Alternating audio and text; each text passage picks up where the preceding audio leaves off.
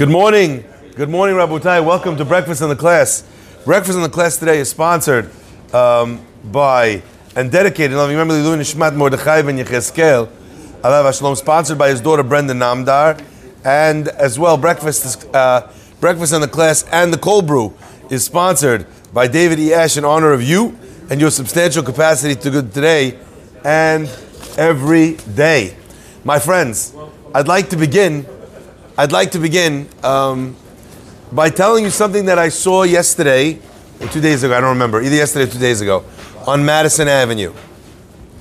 I was walking down Madison Avenue, or, or more accurately, probably scooting, and all of a sudden, there's I see a truck, and on the truck it says, "Sorry for the free advertising."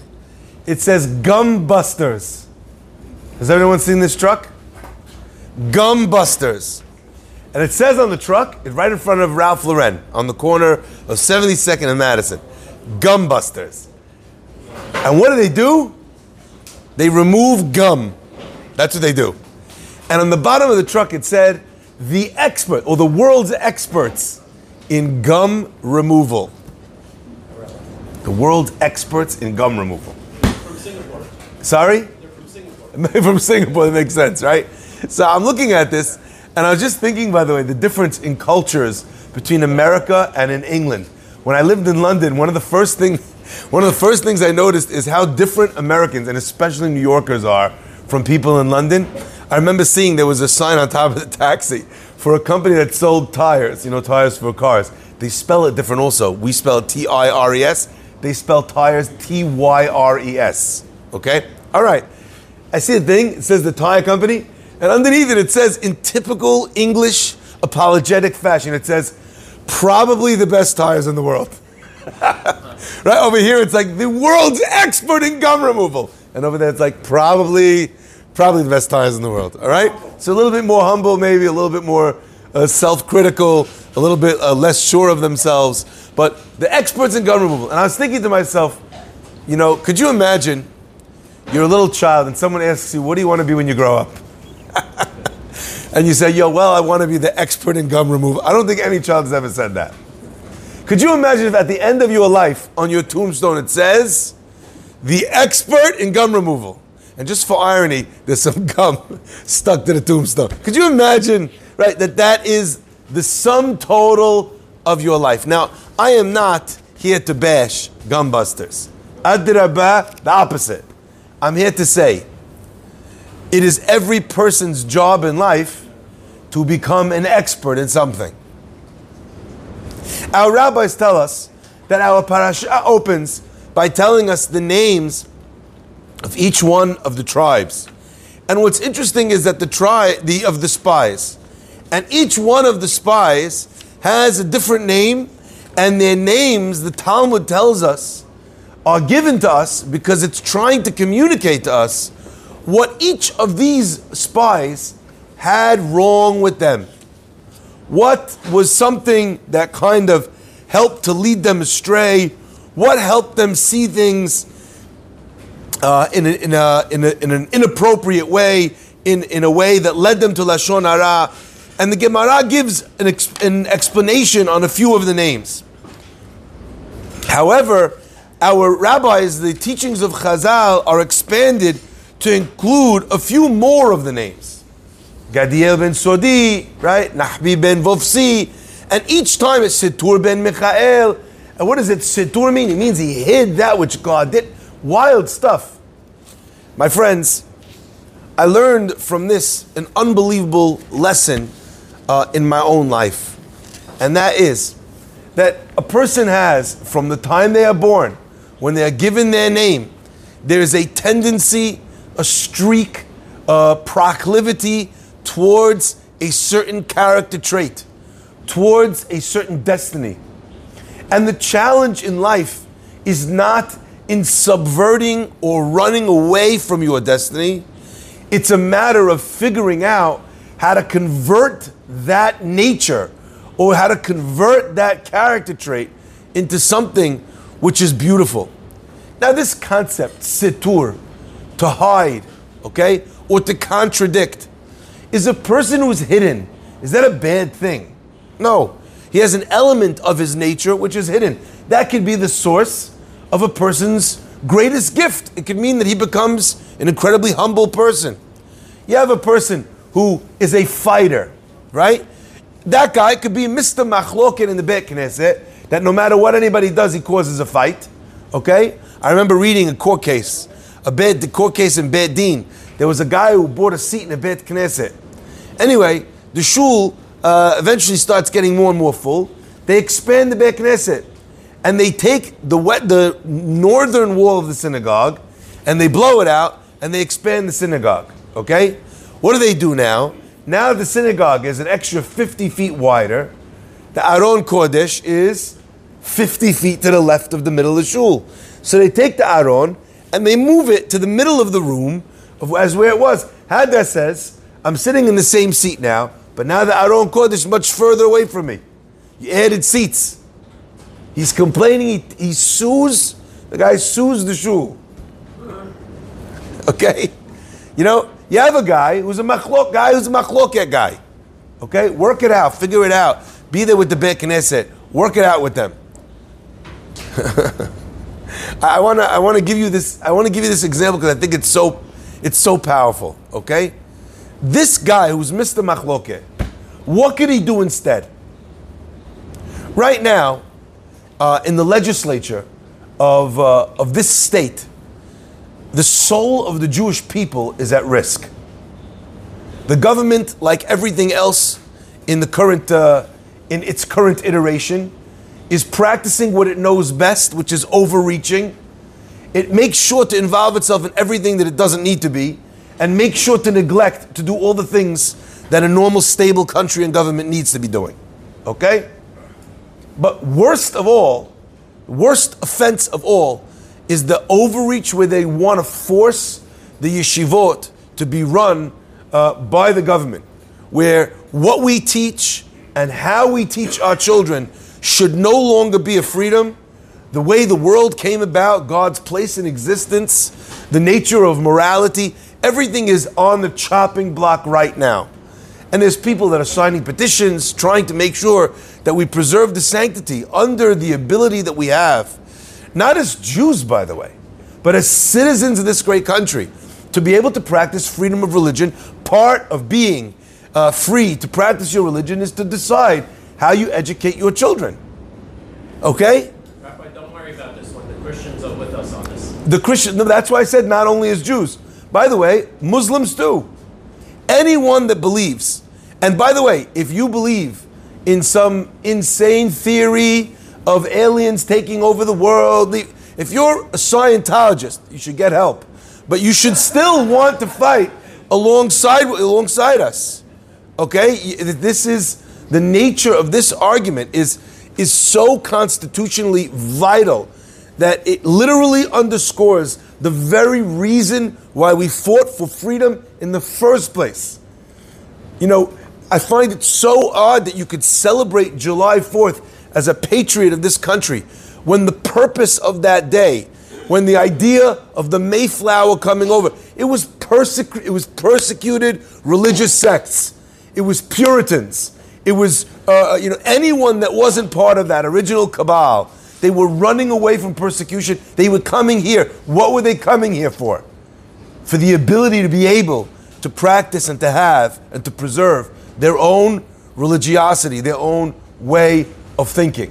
My friends, my friends, you're a fighter. Stop fighting with your wife. Stop fighting with the shul. Stop fighting with your co religionists. There's enough issues that we need fighters for. You, you are a weapon. We know what to use you for. Don't destroy everything around you. Fight to build things around you. You're going to be an expert in something, hopefully. Why should that expert be something that destroys everything? Most of us are familiar with this concept of the Nobel Peace Prize. And in general, Nobel Prizes. Now, this prize, the origin source of, this, uh, of the prize itself, is remarkable. It was created by a man called Alfred Nobel. This guy how did he create the prize that's advanced science and philosophy and peace and everything? He was the person that created dynamite. And this explosive force, which was immediately drafted into wars around the world and was responsible for the death of God knows how many people, this was his job. This is what he was an expert in. And my friends, towards the end of his life, you know, there was a mistaken obituary printed in the newspaper. Someone got it wrong. They thought he died. It wasn't him, but he got to read about his own death in the newspaper, and it shook him up so much because he thought to himself, "If is this what I'm an expert in? Is this how I'm going to be remembered? A person who created the most destructive force known to man, a person whose the deaths of all these people are hanging around his neck. This is what I am." So he created a fund and a foundation to award and to reward and to recognize people for.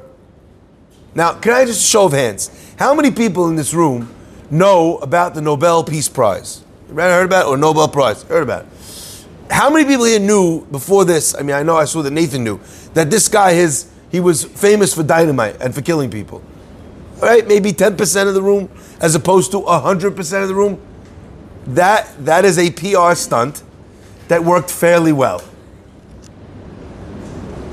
Got me? It is a PR stunt that worked fairly well. Your name, it is not a, set of handcuffs. Gadiel ben Sodi, not a set of handcuffs.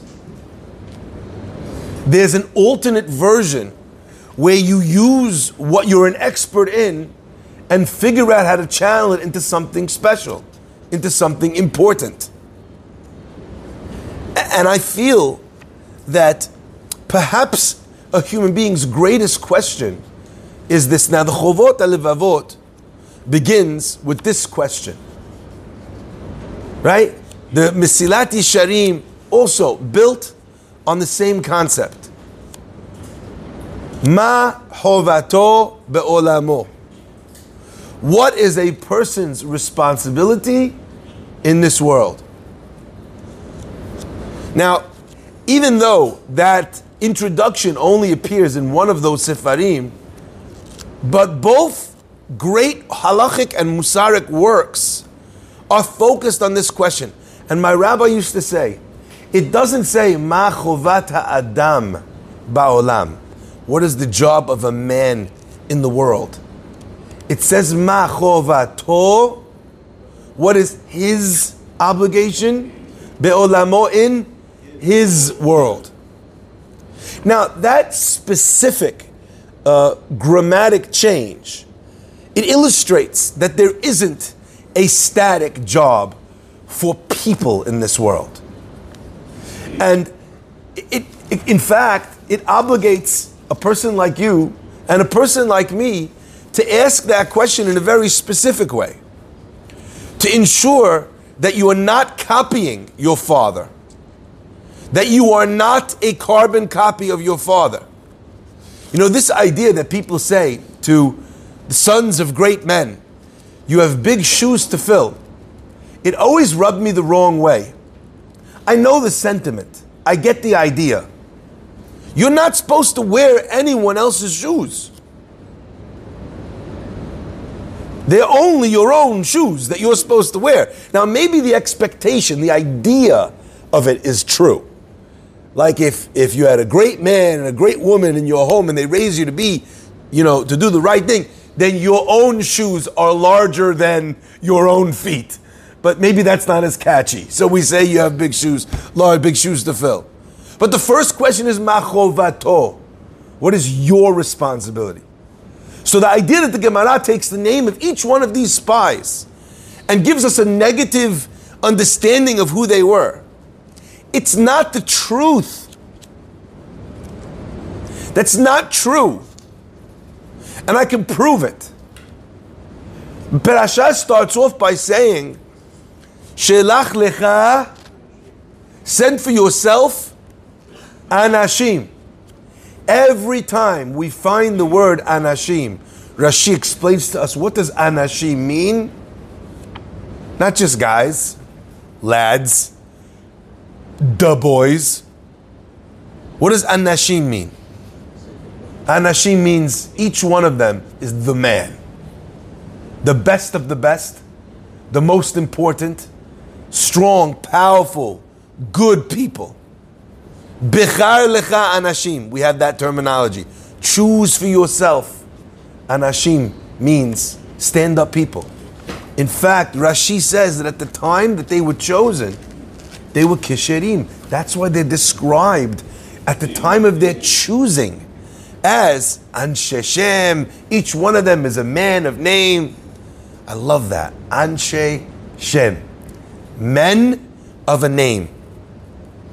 What's the Torah telling us?